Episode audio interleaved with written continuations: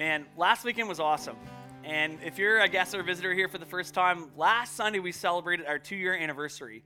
And it was really cool to come together. Um, and we're thankful to be kind of in our new home. And uh, we witnessed God do a lot of really awesome stuff here at the Lions Hall. I know people that came forward right over here to accept Jesus. And I know of multiple people, we had this tank over here, multiple people were baptized here. And so we celebrate that this is the season that God has us in. And last Sunday, we looked back at the last two years. And we told stories of, of what God has done over the last two years. And we celebrated that. But God did a lot of really amazing things starting this past week, and in particular last Sunday. Now, most of you wouldn't be aware of this, but last Sunday, two people that came to Coastal accepted Jesus for the very first time. Yeah. And we celebrate that because the moment people accept Jesus, the moment you accept Jesus, God forgives you for everything you've ever done wrong. He adopts you into his family, and he places his very presence inside of you. I think that is amazing, okay? And that, that's, what, that's why I get so fired up when people accept Jesus, because not just because they pray a prayer and invite Jesus to come in, because something remarkable happens the moment someone receives Christ. And so we celebrate that. And last Sunday, South Church actually launched, and they had like 86 people at their service, which is awesome. Praise God for that. I actually went down there and snooped around and checked things out here this morning. I drove down to Yarmouth and had a, had a, went and chatted with one of my buddies and then and then checked it out and went and checked out South Church. And I was so encouraged to hear Tom share and preach and um, and see what God's doing there at the campus. And uh, sometime if you get a chance to go down, check it out. I encourage you to go check it out. That would be a real encouragement uh, to Tom and his crew. And so it's Sunday mornings at 11 at South Centennial School. And so it was ama- amazing to see another gospel outpost that see us, you know, have that vision of taking Jesus in every community of Southwest Nova, seeing another step fulfilled. You know, we're not just interested in having a vision statement, doesn't mean nothing. We actually want to go after it. And so I'm thankful for that. And last week at both of our campuses, we took up a Love Week slash vision offering to go into Love Week, which is going to happen in a few weeks, and to go into our vision. Um, and so, kind of uh, towards both campuses and things like wells that we've been raising money on, so on and so forth. And like I was, you know, praying that the Lord would provide a certain amount. Um, you know, and um, God has a way of blowing our hopes and dreams and feeble prayers sometimes out of the water. Um, because across both campuses at Coastal and Yarmouth Wesleyan Church, um, you guys want to know how much it is? Or I could just preach the rest of the sermon, I guess. I won't tell you. No, I'm just joking. I'll tell you. Um, um, the Lord provided through the obedience of both churches $87,000. Yeah. I know it's hard to believe, but I listened to AJ preach that this morning, and I was like, I was like, I was driving on my way to South Church. I was like, oh, I was like, I was like, it's crazy that like God provided that much, and so praise God for how He provides and for the stuff that He did in the last week. I mean, two people got saved.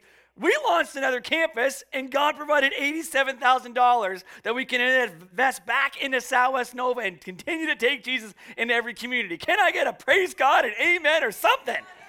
Man, I was just thinking up here in the front row. Now, now there's this tension with there's this tension with church because, like, I'm so fired up and passionate about Jesus, but I don't want my passion or my or my excitement for someone that's a guest or visitor it can kind of be like, man, why are they getting so excited? Why are they raising hands? There's this tension to kind of ride because you don't want people to be weirded out. And so that's a real thing. And you want to be conscious of that. But then there's the other side of it where sometimes we get so fired up about like, like when, if I'm watching the Blue Jays game, man, like I'm not holding anything back. Vladdy hits a bomb, I'm freaking out. Straight up, right? Well, the same thing is when we win in the kingdom. And that's just more to teach you if maybe you're new to church, maybe it's your first time and you see us getting fired up and excited. I was fired up during worship tonight, man. I was like, yeah. I was like, you guys might not have heard it, but I was like, I was just fired up because we were declaring this truth and I was feeling the like the heaviness lift in the room and I was like, yeah, Jesus, come on, right? Am I alone? Okay. But I was just like fired up and I was like, man, we get I was just thinking in my head, I was like, we get so fired up about hockey or a ball game and we get up and cheer. Like, shouldn't we do that for Jesus too? This side believes it. Like seriously, and so I'm like, so just to like educate you, and like we're passionate about Jesus, not because we're weird, we might be that too. But we're passionate about Jesus because he really changes lives. And that's why we get fired up. That's why we raise our hands. That's why I shout from time to time. Don't want to weird you out because Jesus is awesome. He's not weird. And I'm just fired up. We're just fired up and unapologetically passionate about Him. Amen? And, you know, the Lord has us in a season at our three campuses. And I'm all about going and moving and launching new campuses and seeing more people come to know Jesus and, and like going like at it like that. Like that's my heart and that's my passion. And so I tend to preach messages like that. But the Lord actually gave a word to AJ for our three churches, and it was to be rooted and established. And it comes from Colossians chapter 2. Colossians chapter 2 says this It says, Therefore, as you received Christ, check that out, Christ needs to be received. As you received Christ Jesus the Lord, so walk in him, rooted and built up in him, and established in the faith, just as you were taught, abounding in thanksgiving. For whatever reason, the Lord has our three campuses not in a season necessarily as we launch this new campus, yes, but for this next year, we're in a season of being rooted and established. That sounds kind of boring, but when you're in the midst of a hurricane, you need roots that go down deep. How many remember Hurricane Dorian? I remember driving around after like it went by, and I remember seeing the like utter devastation to some poor trees in our area. and the ones that didn't have a very good root system, potentially because we have a lot of rocks around here, just saying, they didn't make it. They got toppled over because they didn't have roots. But the trees with good root systems actually survived. And so, how many know that spiritually and emotionally in our culture right now, it feels like we're in a hurricane? Right? The winds are blowing. And we need our roots down deep individually. And as a church, we need to get established. We need to build a sure foundation at Coastal Church, at South Church, and at Yarmouth Wesleyan. So that when this storm continues to blow, when it's all done, we'll actually be stronger. So, my question for you tonight is what are you rooted in? What are you putting your roots down in? Are you putting your roots down in Jesus? Or are you putting it in something else? Because I don't want you to put your roots down in coastal. I don't want you to put your roots down in me. Don't do that. That'd be awful, okay? I want you to put your roots down. Like, I can't tell you how much I want this. Like, I want so bad for every single person in this room to actually have an intimate daily encounter with Jesus. I don't want it with me. I don't want it with, even with this church. Like, even tonight as you're here, I pray that it wouldn't be my words that's coming out to you, that God would literally be speaking through me to you so you could have an encounter with Jesus. I want your roots to go down Him. Now, one of the problems, though, is this so many of us have such a misguided idea of what Jesus is actually like. I mean, we look to culture or the world to explain what God's like, and we get all kinds of messed up views. And, and it's interesting because Jesus is quite offensive to the rest of culture because culture says all these inclusive statements about we should just all believe the same thing or different things and it's all okay. Jesus actually said, Nope, I am the way, the truth, and the life. No man comes to the Father except through me. And the Bible says in Acts chapter 4 that there's no other name by which men can be saved except for Jesus. So Jesus said a very exclusive statement about himself. So the God that is painted in culture is very different than the God that's revealed in Scripture. Because the God that's painted in culture is actually not real. And if we want to know what God's like, the Bible actually tells us clearly. Not only just the Bible, you know who told us clearly what God is actually like? Himself. If we look at John's gospel, Jesus actually described himself seven different times using I am. And so for the next seven weeks, we're going to look at the I am statements in John's gospel, which I am super stoked because I've been reading John's gospel for the last month, and it's so good if you got a chance. And John's gospel, if you're a first time reader of the Bible, John's gospel is perfect for you. Go ahead, read John's gospel, learn about the person of Jesus. It's amazing, and he will change your life. Now, before we get into the scripture tonight, I have a confession to make. I don't eat well. Like, actual eat. Like, I don't always eat all that good. Like, my favorite fruit food group is French fries. my wife got me an air fryer for my birthday in January. I'm like, babe, why'd you get me an air fryer? But now that I've experienced it, oh man, there's no turning back. And usually when I eat, my wife usually makes veggies, cuts up peppers, something like that. And when I'm kind of putting my food on the plate, um, she'll be standing beside me most times on purpose, I'm sure, and she loads the veggies on there, and I'm like, babe, really? it's like last night, we made up a good like scoff of like fries and chicken strips, and my wife was like, I made a salad there. You see that? I was like, wink, wink, nudge, nudge. I was like, I know, babe. So I load the salad on. But left to my own devices, I don't eat all that good. Like, I'm all about like burgers and pizza and chicken strips and stuff that long term is not good for your body. Like, that's what I have an appetite for. Am I the only one here tonight? Okay, good. I'm just checking. But I know that we ha- I have an appetite for more things that are just not just food. Like, I have an appetite for comfort. I like long to kind of feel comfortable. Like, I'm allergic to negative emotions. I don't like, like, I like feeling warm and fuzzy inside all the time. But the problem with that is that sometimes we have to feel sadness and grief. I don't know if any of you ever seen the movie by Pixar called Inside Out, but in that movie, there's this emotion called sadness, and the girl has to experience sadness to actually properly deal with life. I don't like that. I think dealing with sadness and grief, which is necessary, is actually wasted emotional energy, and I don't want to do that. I just want to feel comfortable and warm and fuzzy inside. And I also like love entertainment. Now, no one tell me what the score of the baseball games are. I watched them yesterday, and like I love it. I love just sitting on the couch. And some people can't stand watching baseball. They like like they rather watch paint dry. But I love just chilling on the couch and watching the ball game. It's such a beautiful thing. And so, so I was doing that yesterday, and it was just so it was so good. It was it was kind of have an appetite for that. How many of you guys like really like watching Netflix?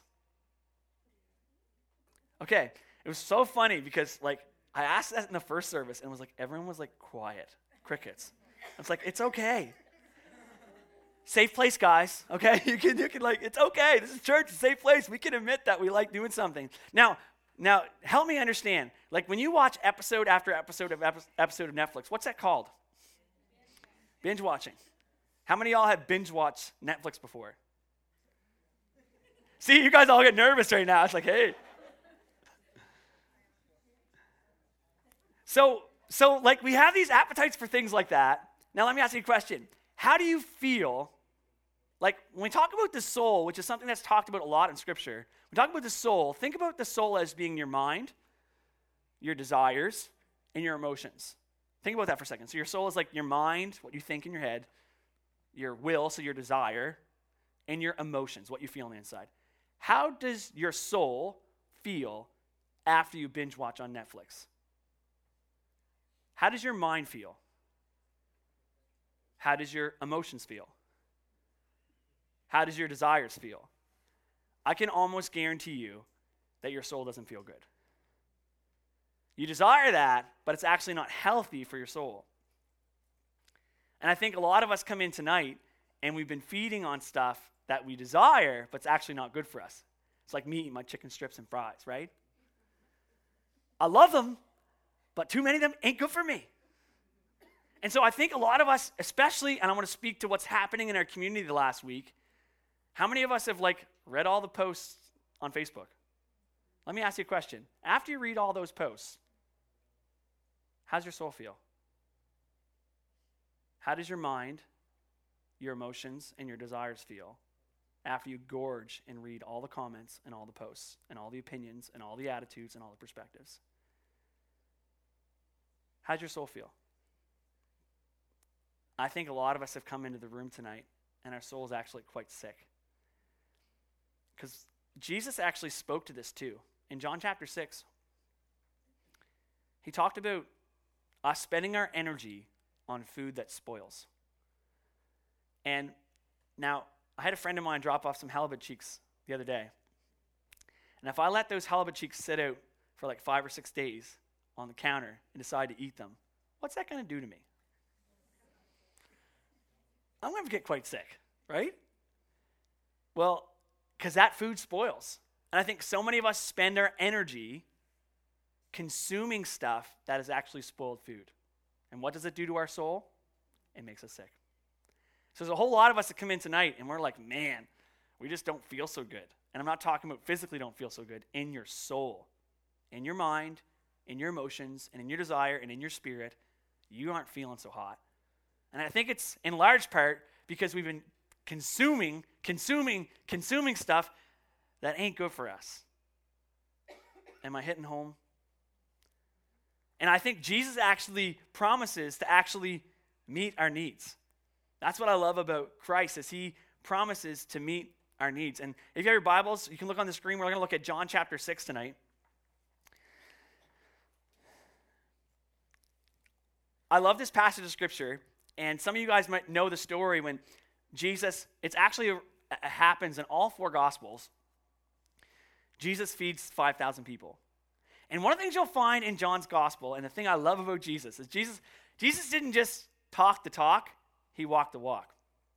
And all through John's gospels, he says a true statement about himself. Like, I am the resurrection and the life. If you believe in me, I will raise you up on the last day. But he didn't just say those statements, he actually does a miracle to back up his true statement. So you can actually take his word to the bank. So what does he do in John chapter? Well, we'll come to this passage here in a few weeks from now. But John says, Jesus says, I'm the resurrection and the life. And I just raised someone from the dead. So on the last day, I can actually raise you from the dead. And in this passage of scripture, Jesus has just fed 5,000 people. And the very next day, what does he say about himself? I am the bread of life. If you take my bread, you'll never be hungry again, and you'll never be thirsty again. And how can we know Jesus? How can we trust that that's actually true? Well, actually, yesterday, he says this with utmost humility. Yesterday, I actually fed 5,000 people. So you can trust my word when I say, you'll never be hungry again. And you'll never thirst again. That's what John says here about Jesus in John chapter 6. And I love that. It stirs my heart because I think a lot of us come in here and our souls are just so longing. They're, they're like, we're dying of thirst. We are starved to death, our souls are. And we go to so many different other things to try to meet the needs of our soul. And every single time we come up empty. We put an expectation on our spouse, our relationship to try to meet the needs of our soul, and we get frustrated with our spouse or frustrated with our partner. But guess what? We're placing an expectation on them to meet a need that they weren't designed to meet, that only Jesus could meet. Or maybe we work like crazy. We work and we work and we work and we try to earn more money and do this and that and this and that. And we just feel like our soul's just like, we never feel like we have enough. Because work wasn't designed to meet the deepest needs of your soul. Then we twist relationships and we engage with things like pornography. We think that that's going to meet that need of our soul, but it's an empty pit, and we need more and more and more, and our souls are never satisfied, and our souls get sicker and sicker and sicker. I think a lot of us have really sick souls. But what I love about Jesus is that He doesn't judge us because our souls are sick.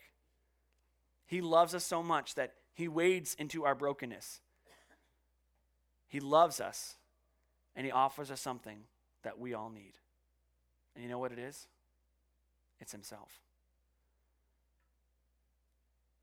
Jesus said, I am the bread of life. If you take my bread, if you take me, You'll never hunger again, and you'll never thirst again. See, Jesus in this room tonight invites us to actually feed on him. Because Jesus actually provided himself. You know, if you fast forward in John chapter 6, Jesus is trying to explain to this crowd that just followed him across the lake. He's trying to explain to them, if you eat my flesh and drink my blood. And they're all like, what? What are you saying? And they all, like many of them, walk away. And Jesus looks to his disciples and said, What about you? Will you walk away too? And Peter says, Where could we go? You alone have the words of life. You see, you fast forward the story in John's gospel, and Jesus was actually referring to his body being broken and his blood being shed on the cross. That through his body being broken and his blood being shed, we can all receive forgiveness. We can all receive healing. We can all receive restoration. At the time, people were like, This is crazy. He wants us to eat his flesh and drink his blood. No, he wants us to receive what he did on the cross on our behalf because he's provided everything for us. The Bible says that, that we have all things that we need for living a godly life. Everything you need to live a life of following Jesus, you have it through knowing Christ. That's what the Bible teaches.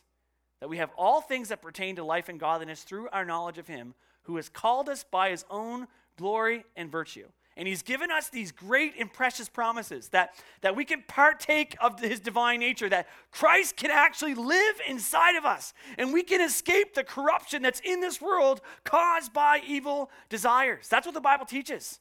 And the Bible teaches us that God will provide all of our needs according to his riches and glory in Christ Jesus. How many of you in this room tonight, you have needs in your soul? You have needs in your mind. You have needs in your emotion. You come in tonight totally depleted. The gas tank is empty and you need to be filled in your soul. Well, I've got fantastic news. Jesus actually promises to meet all of your needs according to his riches and glory. He will provide, but you have to trust him and not the things that we're all trusting to try to fill up our soul. So, what are you trusting tonight? What's your go to thing to try to fill up? Maybe like you're at that time, you're like, I just need some me time. Right? You feel empty, so you're like, you binge watch like 15 episodes of Netflix. I'm going to tell you, like, that's not going to fill your soul up. That's going to make your soul more empty after it's over. What we need to do when we're depleted is actually come to Jesus, and He promises to meet our needs because Jesus provides. Not only does Jesus provide, but Jesus also sustains. I love the fact that Jesus gives us this strength in our inner being. You know, sometimes it's really hard to be a follower of Jesus in a world that doesn't. But God has this ability to provide us with resources inside of us to actually give us the ability to actually follow Christ, no matter what the circumstances we're in. Like, in the same way that we eat bread to kind of face the day, Jesus actually gives us the energy and strength to actually give us what we need to be who we're called to be. God actually, not only does He provide, but He actually sustains us. He gives us strength on the inside. I don't know how many times people have said, I can't do this anymore. I quit. I'm like so done. And yet, you're here tonight. Why? Because God's actually sustained you.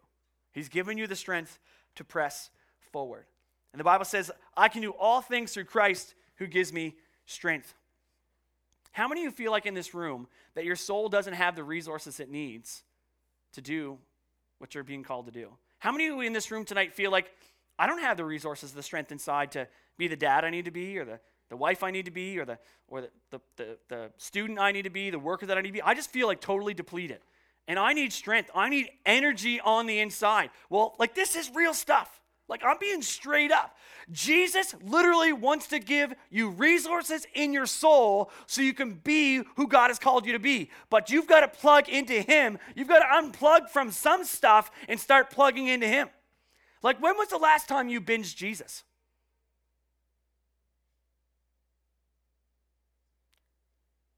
What would happen if you did? What would happen if you downloaded the Bible app and you started binging Bible study plans and you read the scriptures as much as you possibly could and you turned the worship music on 24 7 and you started praying all the time? What would happen to your soul? I know what happened. You start getting filled, you start getting strength you start feeling power on the inside. You start feeling peace and joy and contentment and all the things that Jesus gives. And not only that, you'd feel full. Because the bread that Jesus gives, which is Himself, it satisfies. Because Jesus is enough. You see, we live in a world where we want more, more, more, more, and more. There's nothing that's ever enough.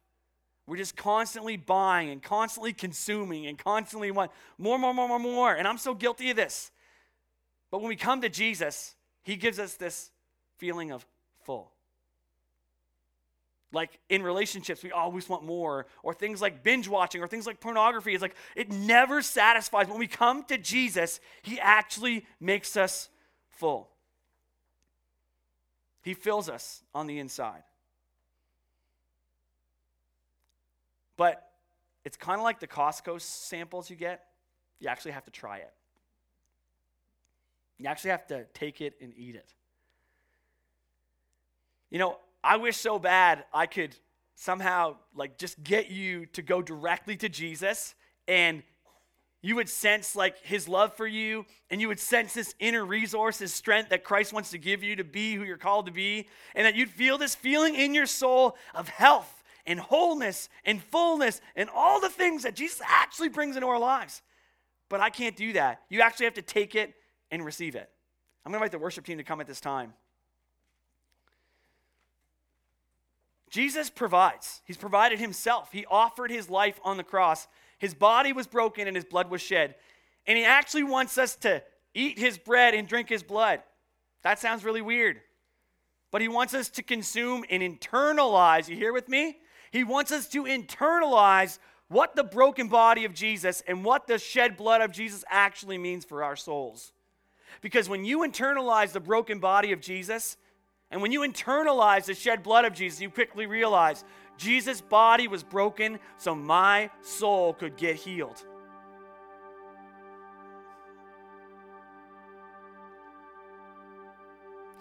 And Jesus' blood was shed so my soul, my mind, and my will and my emotions that were so muddy in sin, Jesus' blood was shed to wash my soul clean.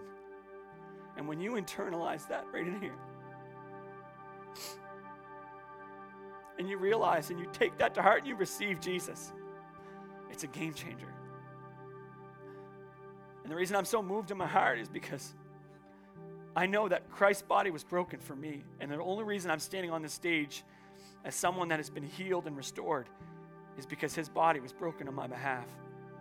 And the only reason I stand on the stage with a soul that has been cleansed is because his blood was shed for me, and his blood washes me clean.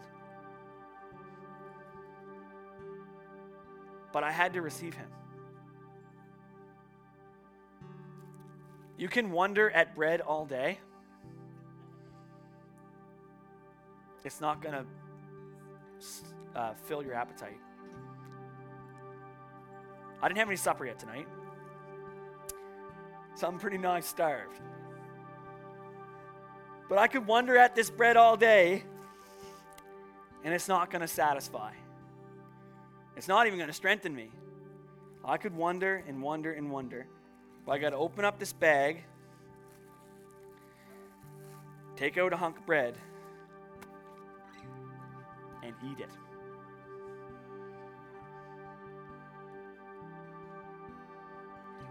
And Jesus offers you the bread of life that every single one of you need.